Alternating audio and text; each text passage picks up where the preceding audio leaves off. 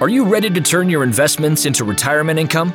Listen in as Jeremy Keil and his guests reveal ways you can make smarter retirement, investment, and tax planning decisions to achieve your ideal retirement.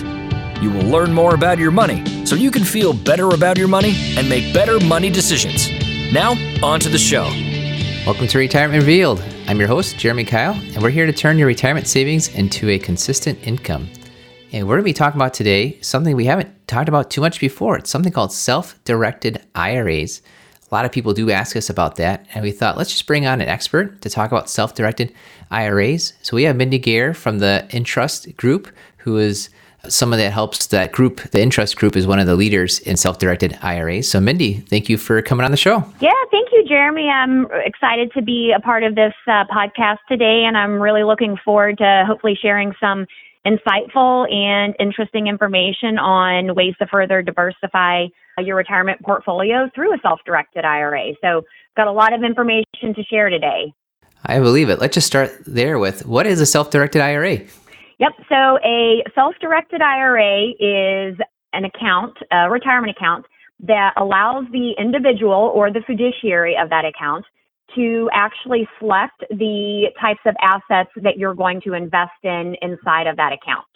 So self-directed gives the account holder complete control over the types of assets that you're investing in. Yeah, and you say complete control there because a lot of times people have their money with a custodian and the custodian might have some restrictions on rule or rules on what types of assets or investments might be in there. And I think also complete control is just an interesting concept. A lot of people actually come to us and ask about self directed IRAs. I think they're actually referring to self managed. Like when they say self directed, they mean I don't want an advisor or somebody else picking the stocks and bonds. I want to be the one that picks the stocks and bonds. And so, do you mind just talking a little bit? What's the difference between, say, a self managed versus a true, actual self directed IRA? So, people, when they say self directed IRA, they'll actually uh, say it correctly and know what they're, they're referring to. Yeah, yeah, absolutely. And what you just mentioned is very common in this industry. There tends to be misconceptions on the terms. And it does happen frequently when I'm speaking to individuals that are talking about self directed. So, a true self directed IRA allows you to invest in true alternatives. So, assets that are outside of the traditional market of stocks, bonds, mutual funds sometimes custodians and record keepers will say that they offer a self-directed account, but you're still limited to stocks, bonds, mutual funds.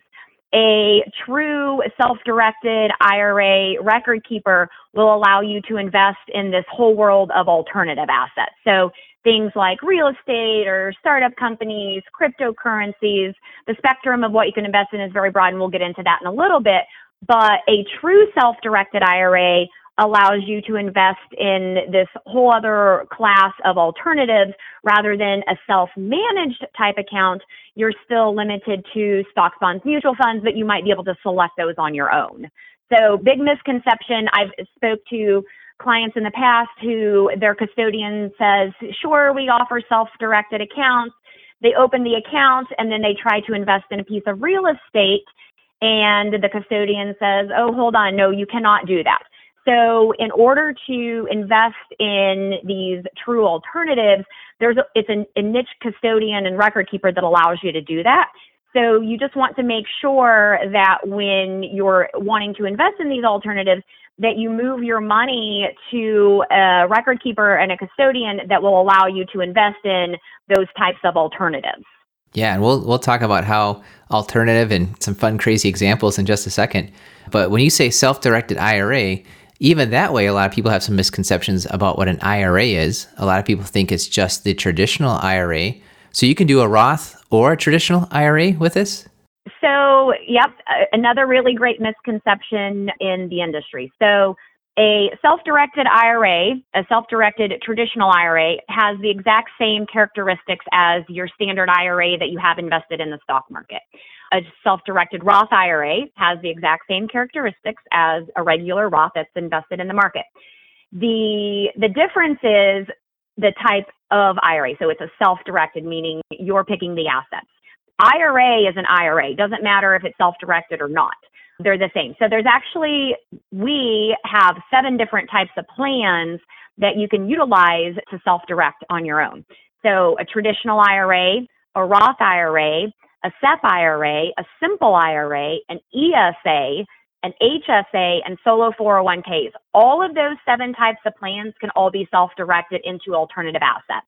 Gotcha. And most people are just familiar with traditional and Roth, but it's just amazing when you dig into it that there's a whole world out there of different uh, types of IRAs, different types of qualified plans, is the name of it. Just shows uh, how much research you should go into before you make a choice to go with something like a self directed IRA. And also, too, like you said, use a niche self directed IRA record keeper and custodian to make sure you're just crossing every T and dotting every I because it's a, it's a legitimate deal where you could blow things up sometimes. So let's we'll talk about that in a second. But give us some just some fun, crazy examples, things that people have had in their IRAs that uh, that qualify. Yeah, absolutely. So I've I've heard some very interesting investment ideas. A couple that that stick out in my mind. For example, a couple years ago, I had a a gentleman that wanted to invest in some feeder cows inside of their IRA.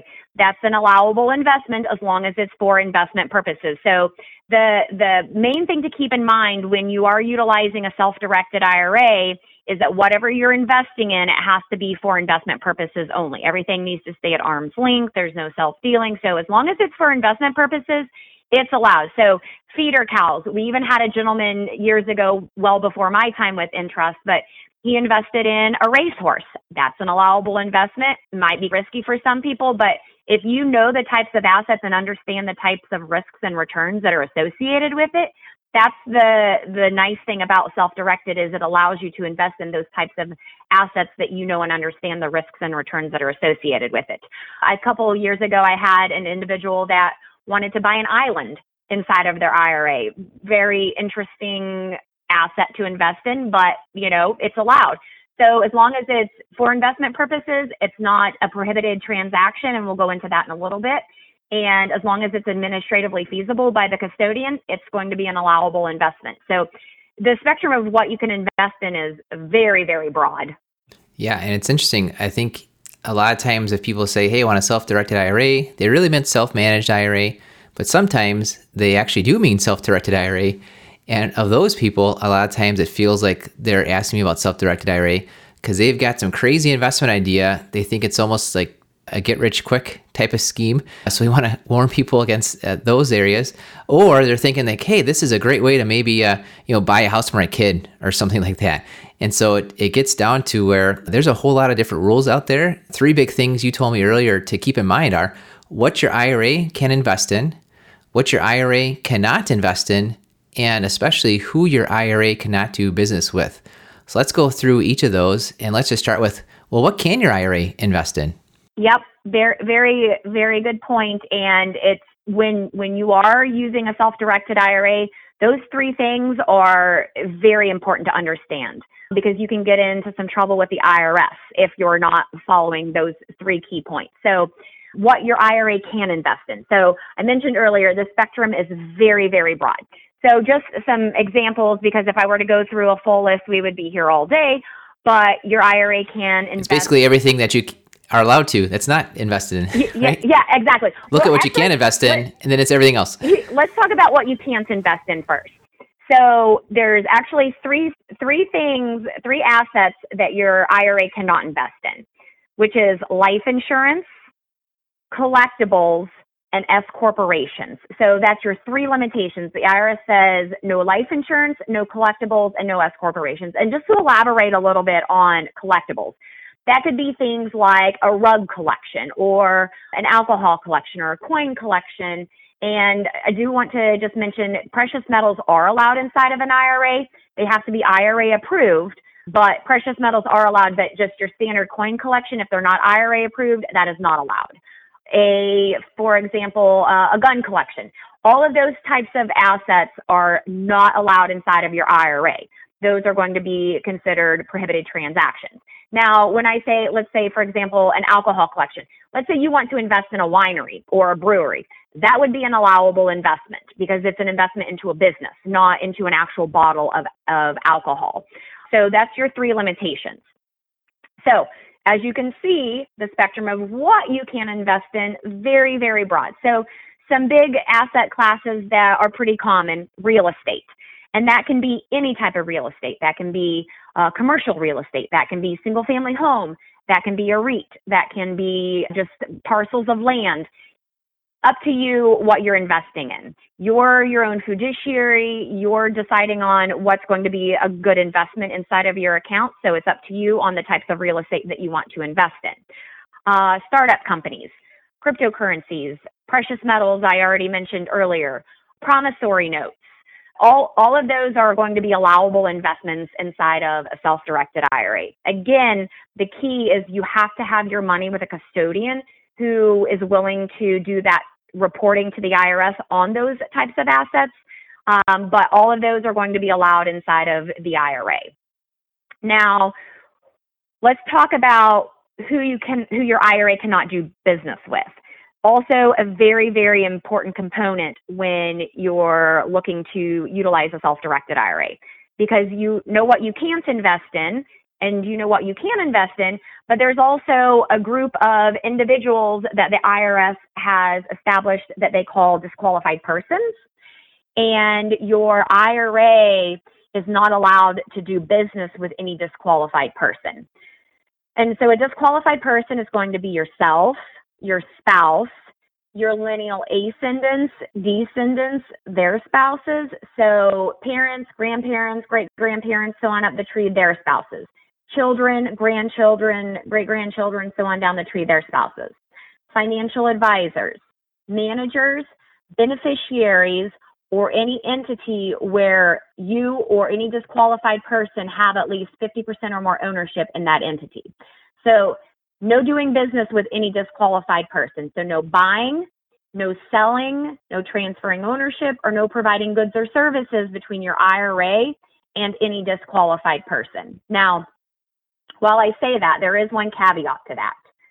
And the caveat is your IRA is allowed to do business with a disqualified person if it's at the initiation of a purchase via what we call partnering. So your IRA is allowed to partner with a disqualified person at the initiation of the purchase, but never after the fact. So I just did want to mention that because we do have clients that partner their IRA with their personal money or they, they partner their IRA with their spouse's IRA to invest in, let's say, a piece of real estate or any other type of alternative asset. And that is allowed. You want to make sure that you're structuring it properly and following the, the rules with partnering with a disqualified person, but that would be a, that would be an allowable investment. Yeah, definitely a lot of rules there. Worth studying ahead of time and, and having a, someone to guide you through it with uh, with a, a niche custodian like the Entrust Group, which is which is great. I want to talk briefly about the things uh, that you can invest in, and that when people, when we narrow it down and actually get to the point where somebody does want a self directed IRA, at least in my experience, you obviously run across more people in, in your line of business. But oftentimes it has to do with wanting to buy precious metals. And I like that you mentioned it has to be IRA approved, and the dealer should really know uh, what's IRA approved or not. And then when it comes to real estate, let's talk about that for a second because oftentimes when people ask me about investing in real estate uh, with their IRA, it's oftentimes their traditional IRA. And I like to tell them that I think there's three main reasons why you want to buy real estate. And one of them has to do with depreciation, where it helps you out in your tax situation. Another one has to do with being able to leverage and getting a loan out to buy the real estate. So putting a little money down, getting a bigger property. And then the, the third one has to do with a step up in cost basis where your gain, if it goes on to your kids or to your beneficiaries, becomes tax free then because there's that step up in cost basis with real estate. And when we uh, talk through that, oftentimes I feel as if why are you bothering to do the real estate inside of the IRA when those three tax ramifications, those three tax benefits are basically gone? And yet still people are buying real estate inside the IRA. Tell me a little bit more about that. Why would people still perhaps buy uh, real estate with their IRAs? Yeah, that's a that's a really great question and I actually get asked that from time to time by individuals who are considering potentially using IRA money versus using their ordinary income. And there's really a couple of reasons why an individual would want to buy real estate inside of their IRA. And the first being to diversify. So if an individual understands real estate and they think it could potentially be a good investment and they want to further diversify their retirement portfolio, buying real estate could be a good option for them. And then the second being tax advantage. So the income that you're that you're earning from the real estate inside of your IRA is either going to be tax deferred if it's inside of a, a traditional IRA or tax free inside of a Roth IRA. So the potential tax benefits of utilizing the IRA um, could be another reason another reason that individuals are utilizing self-directed IRA to, to buy real estate. And then you mentioned too, when I was talking about earlier in our, our call before, there is a possibility to even leverage real estate. You can get a loan, but it has to be called a non-recourse loan. Can you tell me uh, about that? Yeah, absolutely. So there's actually there's so we'll just back up for a second. There's actually four different ways that you can buy real estate or any asset for that matter inside of your self-directed IRA. The first being a direct purchase, meaning that the name that goes on the title, the deed, the contract is in the name of the IRA. All expenses are paid from that IRA, all income goes right back into that IRA. The second option is leveraging, as you mentioned. So your IRA is going to take out a non recourse loan and then buy the property with IRA money and a non recourse loan.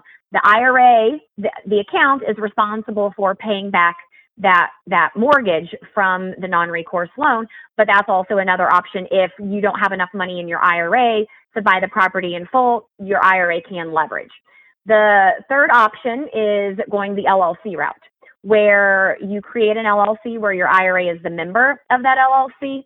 And then you're opening a bank account in the name of that LLC. And then the LLC is actually buying the assets. Some people call them checkbook IRAs, some call them LLC IRAs, but it gives the individual essentially checkbook control. And then all expenses are paid from that LLC, all income goes right back into that LLC. Um, it's essentially just a pass through entity. And then option four, which I touched on earlier, which is partnering. So your IRA can partner with anyone, even a disqualified person, at the initiation of the purchase. So that gives you four options for buying assets inside of your retirement account. So the the nice thing with the self-directed space is, well, it, it's an, it's nice, and then it can also be frustrating because you have so many options that you really have to think about okay what's the best way for me to structure this? What is going to be my best option? Because there are so many options for you available. So it's it's it's nice and it's also a little bit frustrating at times for individuals who aren't really sure exactly which route they want to go. Yeah and, and that llc idea seemed interesting to me. And just thinking of real estate if you bought real estate from your ira and then you needed a new roof you have to call up your IRA custodian and, and send the money out from the IRA to go pay the bill. And then when you get rent and so forth, that, that's got to go back in that LLC. I'm sorry, into the IRA. Uh, I just imagine there's a lot of transactions back and forth to make that somewhat cumbersome. And yet, if you had started the brand new LLC and the IRA owned the LLC, uh, that's a lot easier. Like I said, it's checkbook control. A lot easier for things to flow back and forth through the, the checkbook that the LLC owns compared to having to call up your IRA custodian every time you need to, you know, do landscaping or plow or, or, or whatever it is. Yeah, you know, it, and I I have individuals that ask me, okay, which route should I go? Should I buy the real estate direct or should I buy it through the LLC? And so, well, first of all, we can't advise on which is the best option for them, but I I like to tell people it's all relative to the investor because for one person, having that checkbook control and the responsibility of the record keeping might be no big deal for them.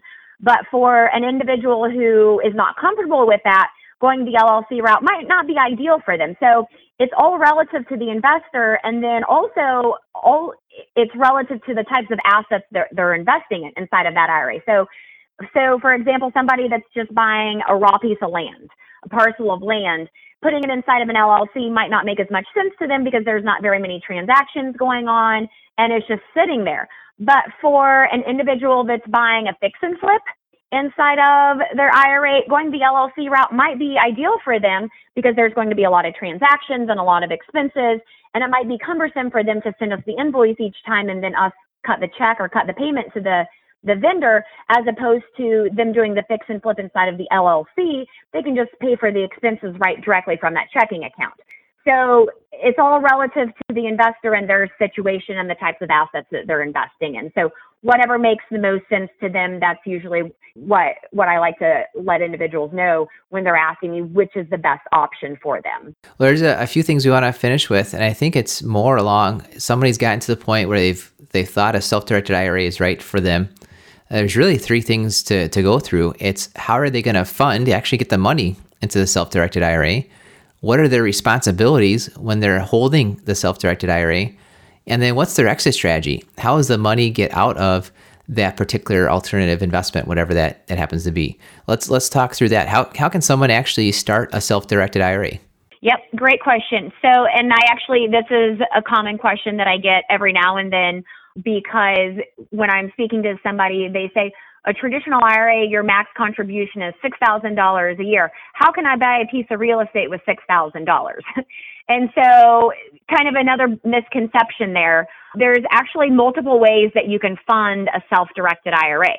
And the first being if you have another IRA, another custodian, you can easily transfer that over to your self directed IRA. And you can either transfer the entire IRA or you can do a partial transfer and you can do you can take multiple IRAs and do partial transfers from multiple IRAs into your self-directed IRA. Also, you can if you have money in any type of qualified plan where you're no longer employed, you can roll over that money. So an old 401k, a 457, a 403b, a TSP, any type of qualified plan where you're no longer employed, you can roll that money into a self-directed IRA. And you can do a combination. You can pull some money from an IRA and money from your old 401k and use that to fund the IRA, the self-directed IRA. Now, if you're still employed with the company where you have a 401k or 403b, you might not be able to use that money. You'll have to contact your plan administrator and see what their what their regulations are, but sometimes if you're still employed there, they don't allow you to move any of that money unless there's a qualified event. So if you're still employed there and you're interested in potentially using some of that money, you'll want to call your plan administrator and see if you're allowed to move any of that money. So you can do a transfer, a rollover, or a contribution, and you can do a combination of all three. So um, a yearly contribution is allowed inside your IRA, providing that you're allowed to make the yearly contribution based on what you're contributing to other retirement accounts. So transfer, rollover, contribution, combination, all three of those lots of options for funding your self-directed IRA. So now people have money in there. What are the responsibilities? What what do they have to do? You mentioned they're the fiduciary. How does how does that all work? So a couple of things that they're responsible for. Number one, doing their own due diligence on the assets that they're investing in. We are record keepers, so we do not provide any sort of investment advice, tax advice, or legal advice. We are strictly record keepers and custodians for the assets that the client is investing in. So it's their responsibility to do the own, do their own due diligence on the assets that they're investing in. So understand what they're getting into. And then it's also their responsibility to make sure that they're following the IRS rules in regards to prohibited transactions and doing business with disqualified persons. We're here to help inform them of what the IRS rules are, but it's up to them to follow them. And then at the end of each year, we ask that our clients submit to us what we call fair market valuation forms. Since we, as the record keeper, are doing the reporting to the IRS on the values of their assets, we ask that the client submits to us updated and accurate values of their retirement accounts once a year. So that's really the basics of their responsibilities as the account holder. And then at some point in time, they might want to get the money out of there. What's their? How do they? How do they do that? Yeah, absolutely. And this is the the exit strategy is actually really important. Unfortunately, it's not a conversation that is had a lot and it's potentially because it's a younger investor that I'm speaking to and they're not thinking long term. But I always do like to have the exit strategy conversation just so individuals again know their options with self-directed there's so many different options. So the the individual can pass their assets on to their beneficiary. So that's an option. Let's say that they pass and they can pass that to the beneficiary. The, the rules still, the beneficiary IRA rules still apply to a self-directed account. Again, the same rules the, it has the same r- rules as a normal IRA. So the same beneficiary rules apply, but passing it along to their beneficiary is an option. The individual can sell the asset. So that's an option. So let's say that down the road, they are ready to take their RMDs and they just want to sell the asset, liquidate the account, perfectly fine. They can do that as well. The other option is taking an in kind distribution. So let's say that they've invested in an illiquid asset and selling it's not an option. They can take a partial in kind distribution or a full in kind distribution. And what that means is instead of taking cash as a distribution, you're taking a value of that asset as your distribution, having it retitled and re registered in your name personally, and now you personally own that asset. And what I like to, for individuals that are investing in real estate, this is a really interesting and neat concept. So I mentioned earlier no buying, no selling, or no transferring ownership between your IRA and you personally or any disqualified person. Some individuals are buying a piece of real estate in hopes of retiring in that real estate later on down the road. But if they're never allowed to buy, sell, or transfer ownership, how would they ever be able to live in that house personally once they're once they're reaching retirement age? They can do that via an in-kind distribution. So an individual buys a piece of property, let's say they rent it out for 15 years and now they're of retirement age and they want to start taking in-kind distributions. And so that they can personally live in that property. They can do it all at once, which for some individuals, that's a really big tax hit all at once, and they don't want to do that. So they'll do partial in-kind distributions. So let's say, for example, the first year they do a 25% in-kind distribution. Now they personally own 25% of that piece of real estate. Their IRA owns 75% of that real estate. They obviously have to have it retitled, so there is going to be a small expense associated with doing that.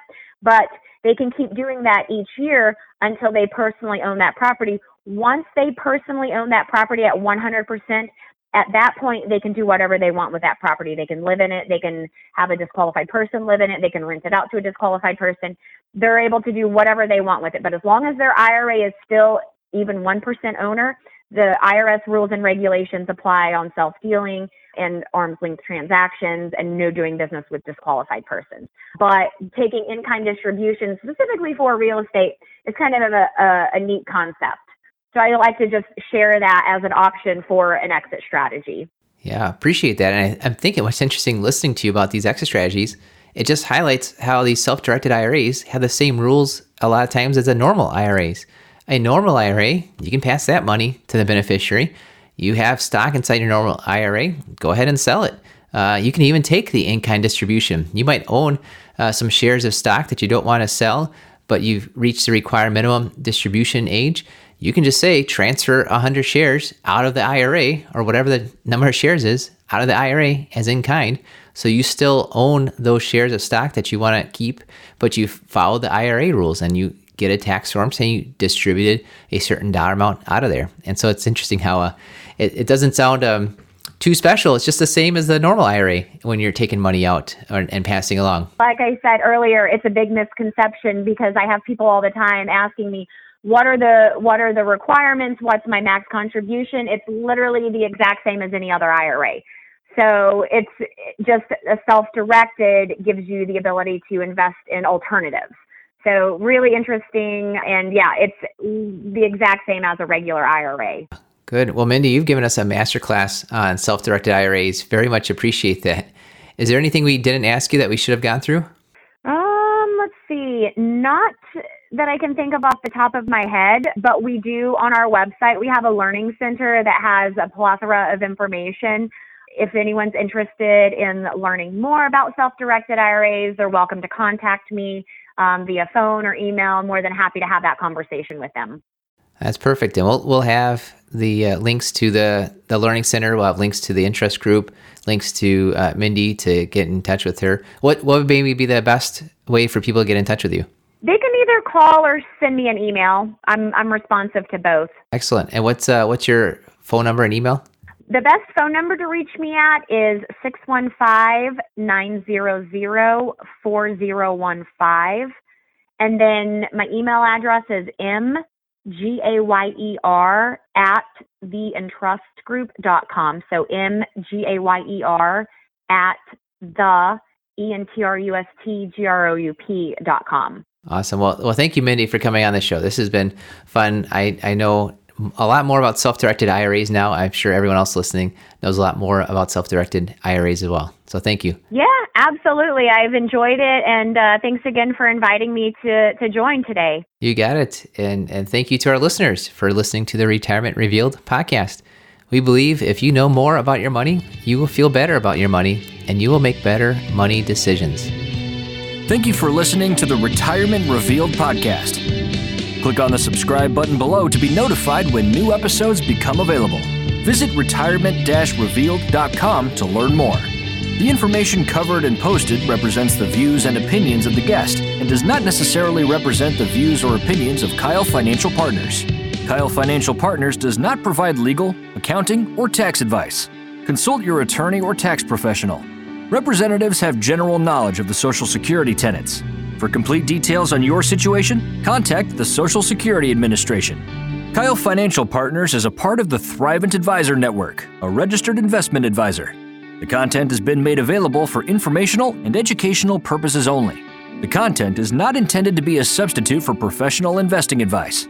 Always seek the advice of your financial advisor or other qualified financial service provider with any questions you may have regarding your investment planning. Entrust does not endorse, recommend, or advise on any investment product or service. Rather, Entrust provides the administration, information, and tools to make self direction straightforward and compliant.